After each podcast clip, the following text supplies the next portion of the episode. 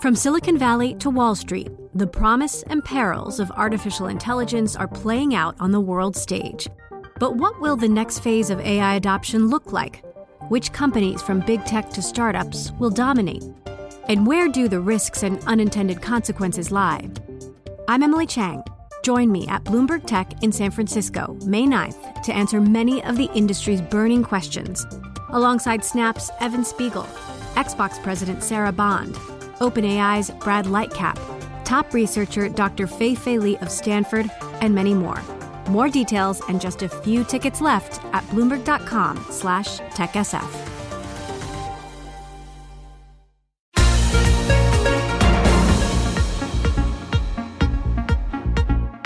Welcome to the Bloomberg P&L podcast. I'm Pimm Fox along with my co-host Lisa Abramowicz. Each day we bring you the most important, noteworthy and useful interviews for you and your money, whether you're at the grocery store or the trading floor.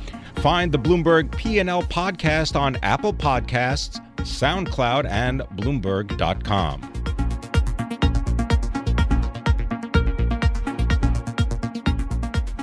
President Trump has the opportunity to reshape the Federal Reserve. Many people are concerned uh, that he will compromise the Fed's independence. Uh, our next guests argue that that independence is a myth to begin with. I want to bring in Sarah Binder, professor of political science at George Washington University, as well as Mark Spindel, founder and chief investment officer at Potomac River Capital, uh, both based in Washington, D.C., co authors of the new book, The Myth of Independence How Congress Governs the Federal Reserve. Sarah, I want to start with you. Can you just explain why it is a myth that the Fed is independent and how so many people uh, believe this myth.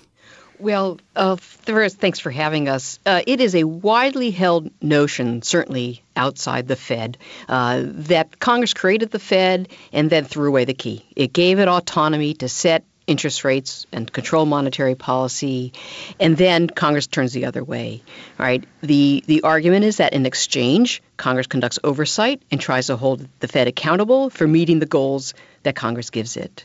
Uh, we find, though, in looking at both the history of the Fed and contemporary the Fed, that there's a relationship between Congress, the boss, and the Federal Reserve, uh, and that both depend on each other. Right? We call it interdependence. Congress needs the Fed to do a good job, control the economy, and to have someone to blame when the economy sours.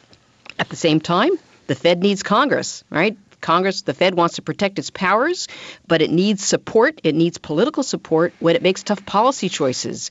Otherwise, Congress will reopen the Federal Reserve Act and possibly take those powers away or give it more powers that the Fed might not want to have. Mark, why don't you come in on this and offer your thoughts? Uh, obviously, you must have something that is uh, sympathetic to uh, what Sarah is saying, but uh, is there any doubt that this was ever so? Uh, I think so, and and I think that myth was really propagated in the markets. Uh, you know, part of the the genesis for this project stretches back a, a decade.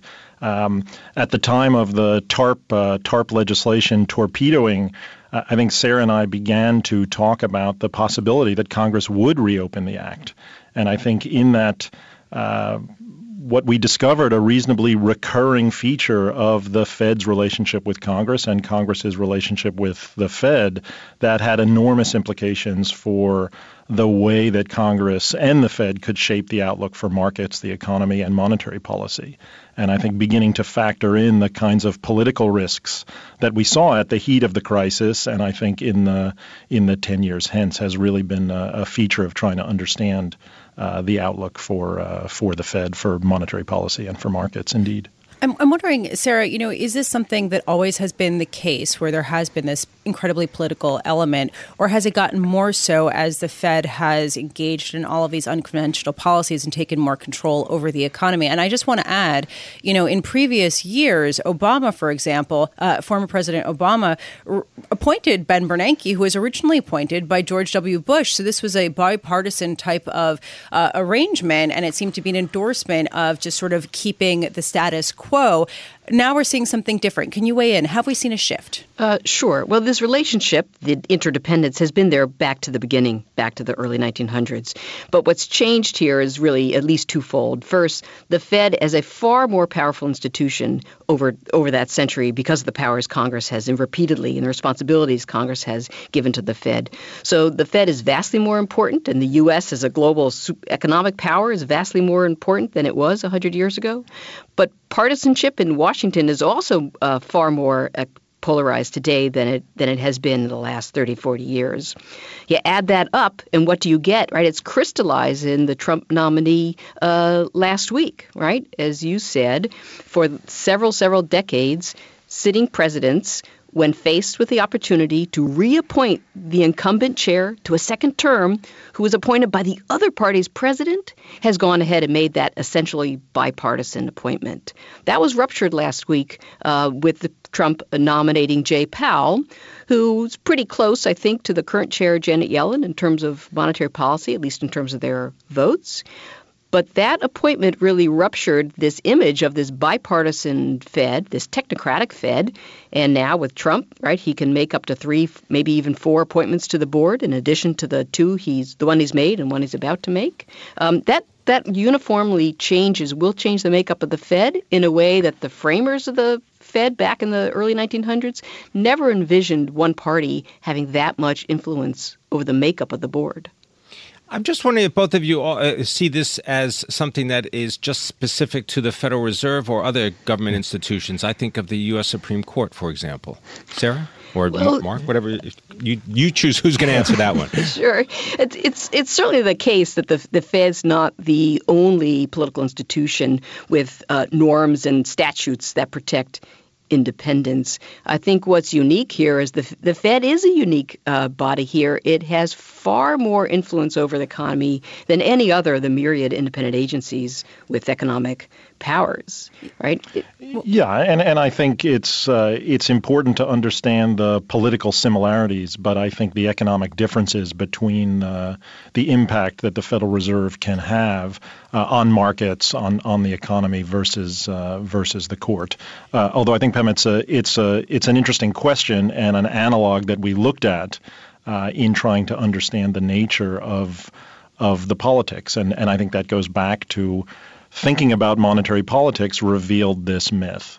Mark, I, I want to get your perspective as a longtime investment manager. I mean, if we are getting a mo- more polarized backdrop to the Fed, which is already a political animal, as you sort of described, I'm wondering, Mark, how that affects investments going forward. Does this give uh, more reliability to the Fed, less reliability? I mean, how do you navigate that?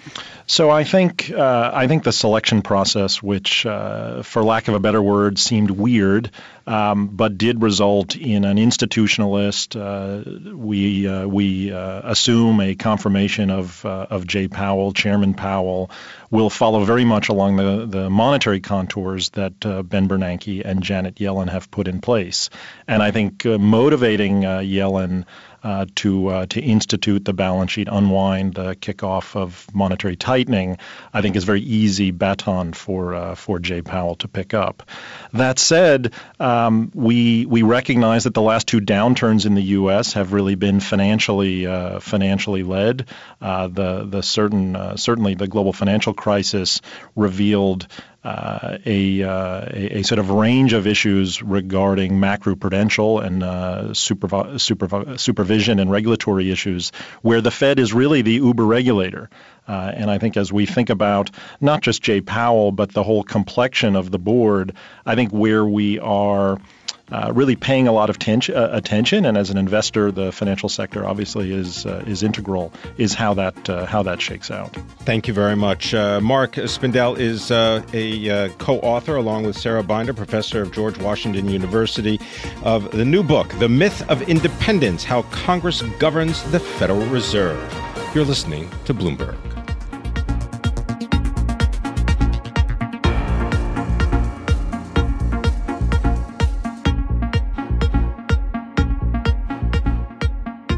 Will the Murdoch family break up Fox? It's a question that uh, is on every media mogul's mind today. And here to help us understand why they might break it up and who might purchase it is Porter Bibb.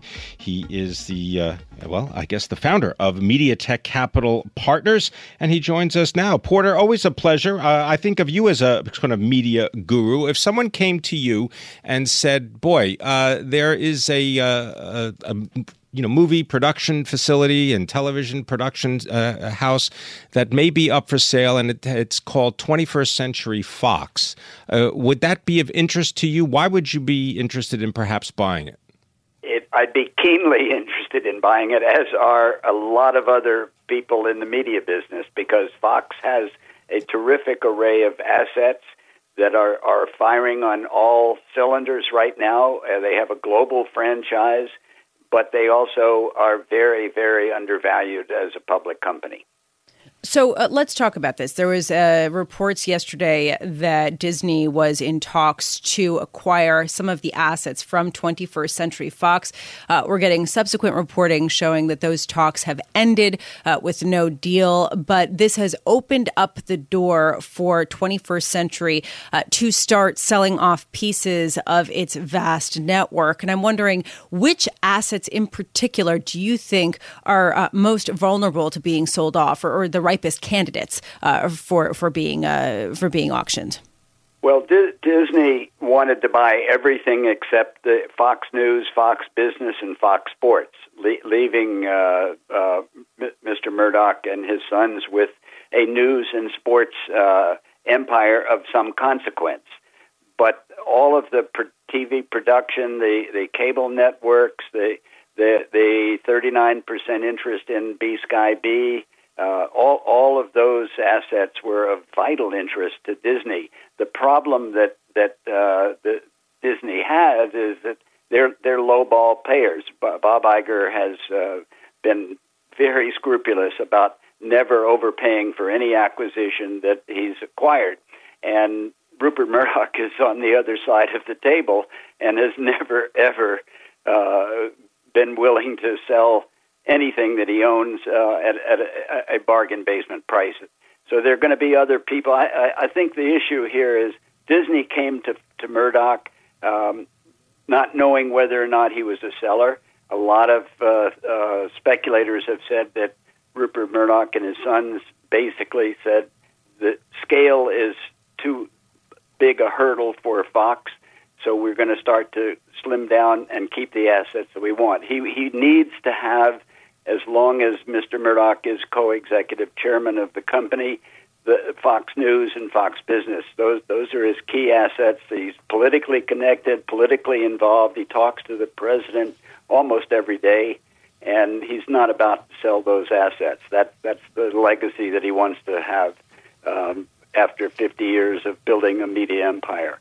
But the other assets are really valuable, and there are going to be a lot of people beyond Disney who come knocking. Well, Porter, uh, I was looking at the numbers, right? And uh, 21st Century uh, Fox stock was uh, $32 a share. That was uh, last spring. Now it's at $28. It's got a $51 billion market cap. Uh, have you been able to do a sum of the parts? I mean, you know, what are the divisions worth? 20th Century Fox Film, you've got the television business, and so on. What, what do you think is a is a going price for this? Well, you, we're, it's not just a going price; it's what people are willing to pay. Um, one one of the most interesting buyers standing in the wings right now is uh, AT and T.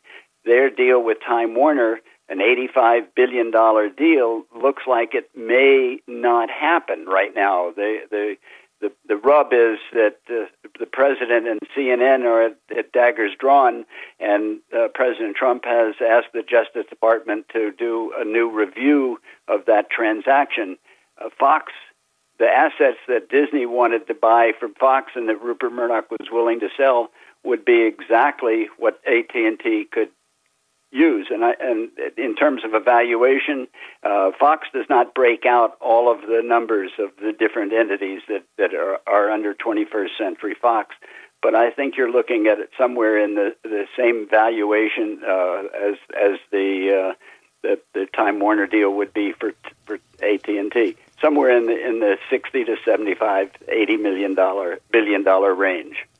Porter, I'm wondering what this uh, these discussions mean for Fox's proposed acquisition of Sky Networks. I know that uh, European, uh, British regulators are still reviewing that transaction, and it seemed as though uh, Rupert Murdoch was willing to ditch that deal in order to sell most of the assets to Disney. Does that mean uh, that he's rethinking this deal, or that it's on shakier ground at this point? Uh, I think uh, the latter is what what really caused Rupert uh, to sit down and, and talk to Disney about selling Fox assets. Uh, just in the last several weeks, the British regulators have decided that uh, they have to take another look at at uh, at Fox's uh, attempt to buy the, the the majority interest that they don't now own in BSkyB and it is not a question of whether there would be too much consolidation of power in one media company. It really was an issue of uh, whether or not, in the British vernacular, uh, Fox is a fit and proper person to control a media asset like B, BSkyB. And re- the, the, the, the most recent uh, problems that they've had with the, uh, on the sexual molestation issue, uh, and, and and a lot of that is still ongoing. There, there's litigation in the UK as well as in in the US uh, that caused the government to, uh, in, in London to say we have to look at this all again. And there's a, a major long-term review that probably right. is going to come out negative against uh, Fox. So, so Rupert is... said, let's start to bail out. Well, uh, we will be following this. Porter Bibb, thank you so much, as always, for joining us. Porter Bibb is managing partner of Mediatech Capital Partners in New York, also the first publisher of Rolling Stone magazine. This is Bloomberg.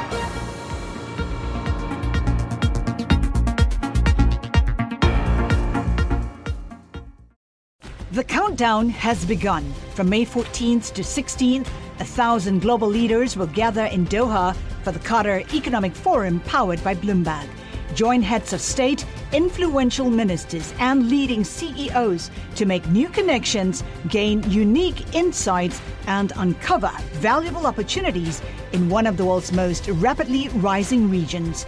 Request your invite for this exclusive event at QatarEconomicForum.com.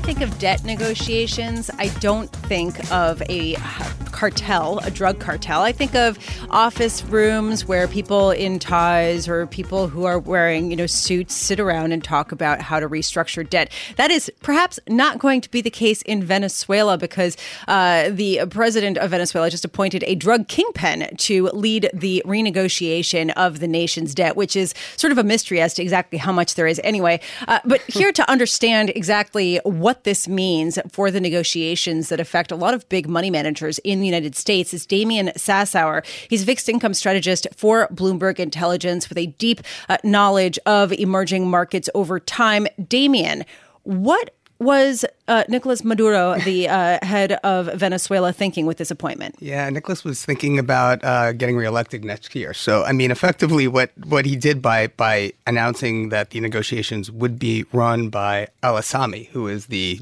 the drug uh, the drug kingpin you're alluding to, he's an OFAC member. He's been sanctioned by the government. Technically, U.S. creditors cannot negotiate with him; it's illegal.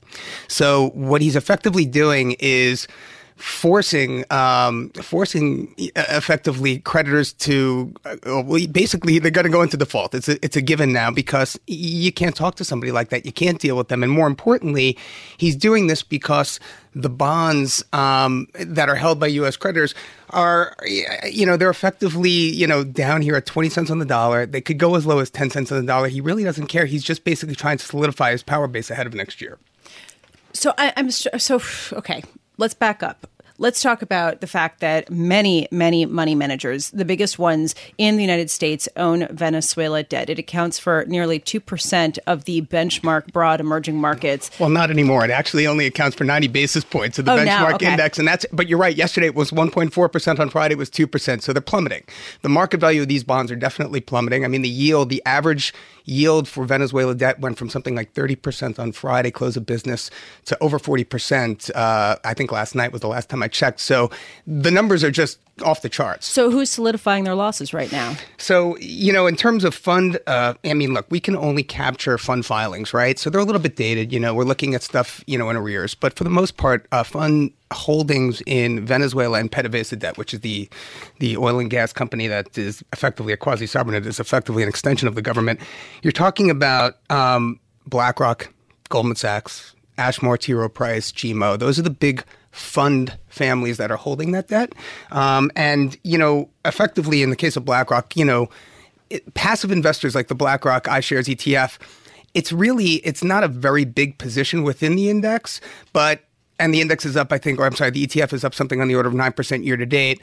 And I think negative attribution from Venezuela alone is something on the order of 140 basis points of that. So, yeah, no, it's had an impact, but it's now at with, if it's only 90 basis points of the index that's your floor. You can't really lose any more than that technically right? So so the impact on broader emerging markets is going to be constrained to that point. Damian, uh, Venezuela is already overdue on interest payments for debt that is due in 2019. 2024, 2025, 2026, right? I mean, Yeah. they, they've, they've got foreign currency reserves, but it's like, what, about $10 billion? Yep. And I understand that most of that is in gold. Um, well, you know, we don't actually know what the Central Bank of Venezuela is doing when they're calculating their reserves, to be completely honest with you. But the reality is, you're absolutely right. I mean, you know, they've got um, roughly 60 billion plus in loans that they received from the China Development Bank and China Exim. And we looked at that because That's where I wanted you to go. I Yeah, want you to those tell us about issuers, China and those- Russia. and, and Russia and Rosneft, right? So, Ros- so first, starting with China, the big um, government agencies, the big uh, government lenders, lent 60 billion over the better part since 2000, whatever, call it the mid 2000s, to Venezuela, and those loans are outstanding. We don't know how much of those loans are outstanding. We don't know what assets were pledged against those loans. We don't really know much about them, and we don't know their seniority. And I, I think creditors don't know where they stack, uh, you know, where they stack up relative to China. Yeah, Well, so I, here's what I don't understand. Okay, so basically, Venezuela is all but guaranteeing itself a default at this point. Why has this been something that Maduro has avoided for so long? And when people were saying this could lead to regime change, and now it's There's not. been a, there's been a lot of speculation on that. You've just hit the nail on the head. I mean, everyone had kind of been playing this game where the next the next principal, you know, the next bond that was set to mature, you know, you want to, you know, you're hoping that they're going to make payment on that. If they do, it's a home run. If they don't, we're in the situation we are now. And many people felt that Maduro was paying back the people that helped him secure his power base initially by telling them to get long those bonds effectively. And I'm going to make you whole. That's the way I'm going to be able to pay you back because I quite frankly can't pay you back any other way because I'm sanctioned by everybody else. And so that's the speculation that's been out there. There's no way to prove it, but certainly that's that's that's been kind of you know what we've been like focused on. Um, but yeah, no, I mean China, Russia. I mean, you just again, creditors don't really know where they stack up, and that's the mystery. Thanks very much for helping to dispel at least some of that mystery. Damian Sassower, a fixed income strategist for Bloomberg Intelligence.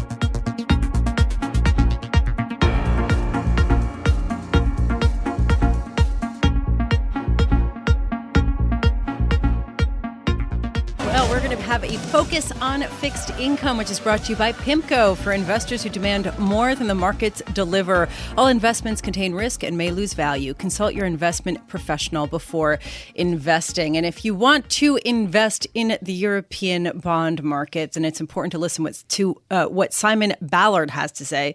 He's our global credit strategist for Bloomberg, and he comes to us from London. Simon, you know, today I'm watching the uh, gap in yields between Italian Italian 10 year and German 10 year government bonds. It has shrunk to the narrowest this year. Why? Is Italy so much better in terms of economic outlook? I mean, still their banking system has some challenges. Can you explain the dynamic right now uh, Abs- that's sort of driving this? Yeah, no, absolutely, Lisa. Good afternoon. It's a, it's a great question. But yes, that is one of the one of the trends that we've seen, not only with Italy, but with, with peripheral, with higher yielding risk generally over the course of the last couple of years, has been the, the compression towards the, the core risk, towards Germany, um, as, as investors have chased yield um, in what is still you know, a very low interest rate environment and what will remain a low interest rate environment. So, yes, you know, the, there has been a compression in, in, in Italian spreads over Germany. Has the fundamental picture in, in, Italy improved to that extent? No, it has not. It is a function of the underlying liquidity in the market. And therein lies probably one of the risks for investors going forward that as that spread compression continues, and yields continue to, to, to, fall, investors are increasingly sort of not being compensated, should we say, for the risk they're taking on board, but they are obliged, for want of a better term, to, to, to buy into higher yielding, in inverted commas, uh, risk, the, the lower quality uh, issuance, in order to just get a little bit of incremental yield over Germany. So, yes, you've seen a compression with, with, with Italy. You've seen a compression with, uh, with, with Spain and with Portugal, and to a certain extent with Greece. Although probably more question marks with Greece uh, going forward.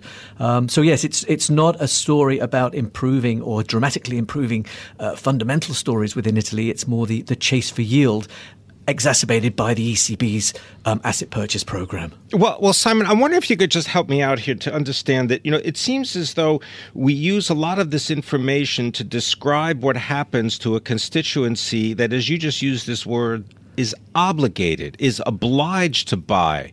So if you have captive buyers, what's the difference what the price is? And if you have a ready audience and you know that there is a backstop, well, if you're the issuer, of course you don't want to. Uh, you don't want to pay. You don't want to uh, end up uh, having your debts, uh, you know, paid in, in higher interest paper. So it, it seems as though if you have this obligated buyer, then all of the information is window dressing because they've got to spend the money on these specific kinds of bonds. Well, to a certain extent, that's correct, and that's been one of the reasons why you've seen, you know, such a dramatic compression trade in, in, in yields and spreads within the fixed income market over the last couple of years, because investors have increasingly sort of wanted to replicate what the central banks are doing, and the Fed has been doing the asset purchase program on your side of the Atlantic at right. the same time, of course, and they want to be on the same side of the trade as central banks. That is one of the reasons why liquidity within the secondary market is poor, because investors do not want to sell their existing holdings in order to try and buy, you know, new issues or or or, um, or, or, or new bond deals, should I say, because they'll probably get crowded out and won't get completely reinvested, and that just again pushes yields and spreads, you know, further and further into uh, into towards negative territory. Simon, there was a column in the Financial Times today that caught my attention because you you mentioned uh, the European Central Bank asset purchase program. Uh, in the past nine months, the European Central Bank has actually purchased a disproportionate amount of French and Italian bonds. And I just wonder, from a political standpoint, uh, this comes at the expense of German bonds. This alone could be what's driving the dynamic of the tri- uh, of the tightening yield gap uh, with peripheral debt versus German uh, government bonds. I'm just wondering, politically, how does this fly? Well, politically, you know, the ECB's asset purchase program there is there to stand behind the eurozone economy and try to inject, you know, recovery um, into the economic growth dynamics. And, and to a certain extent, it, it, has done that at, at some cost. One, might add over the uh, over the last year or so since the uh, since the corporate bond program was uh, was initiated in June 2016. Uh, yes, they've been buying disproportionately, perhaps. Um, I haven't uh, haven't uh, got access, of course, to Financial Times' analysis, but from what we see, you know, the the utilities sector is the largest sector of holdings within the ECB's uh, purchase program. They've got about 272 utilities deals, but those are spread broadly, you know, across the eurozone. But you know, the ECB will be buying the areas of the market where it believes it needs to one add support, and more importantly, where it can find liquid assets to purchase. Because of course, the more it buys, the more investors chase the ECB and want to be on the same side as the trade. The, the fewer the bonds there are to um, to for, for, everybody to buy. So they're they're, t- they're chasing liquidity, but also chasing the volition of what they what they've set out to do um, with the program in the first instance. So yes, disproportionately probably looking at peripherals, but that's not to say that they're not buying core uh, eurozone bonds as well. Uh, Simon, I, I, confess I don't know whether there's the same term in, uh, in, the UK or in Europe, but we have this term. It's called the open book test, right? Where you're basically yep. you're given the answers to whatever the test is, whatever the test questions are, and you just have to go out and find the answers because it's available to everyone. That's kind of the way it sounds in terms of the, of this marketplace. If it's if if that's true, then uh, don't you see a lot more American companies like uh, I don't know uh, Whirlpool, for example, uh, borrowing in the European markets because they can take advantage of your version of the open book test. Absolutely, the open book test from my, uh, my, my, my, time living in the states, I'm very familiar with. Um, but yes, you know, from a certain to a certain extent, it is an issuer's paradise at these sort of levels, particularly in Europe. We had the UK today um, issuing bonds at a minus minus 1.5 percent yield. The investors buying that obviously have to have a conviction about the need for capital preservation. But from a general issuer's perspective, yes, in Europe at these sort of yields, it is a funding boon at the moment. Um, and I'm sure we'll, we'll continue to see more overseas issuers coming to the European market over the coming months. Thank you very much. Simon Ballard, our global credit strategist for Bloomberg, joining us from London. Thanks for listening to the Bloomberg P&L podcast. You can subscribe and listen to interviews at Apple Podcasts, SoundCloud, or whatever podcast platform you prefer. I'm Pimm Fox. I'm on Twitter at Pimm Fox. I'm on Twitter at Lisa Abramowicz1. Before the podcast, you can always catch us worldwide on Bloomberg Radio.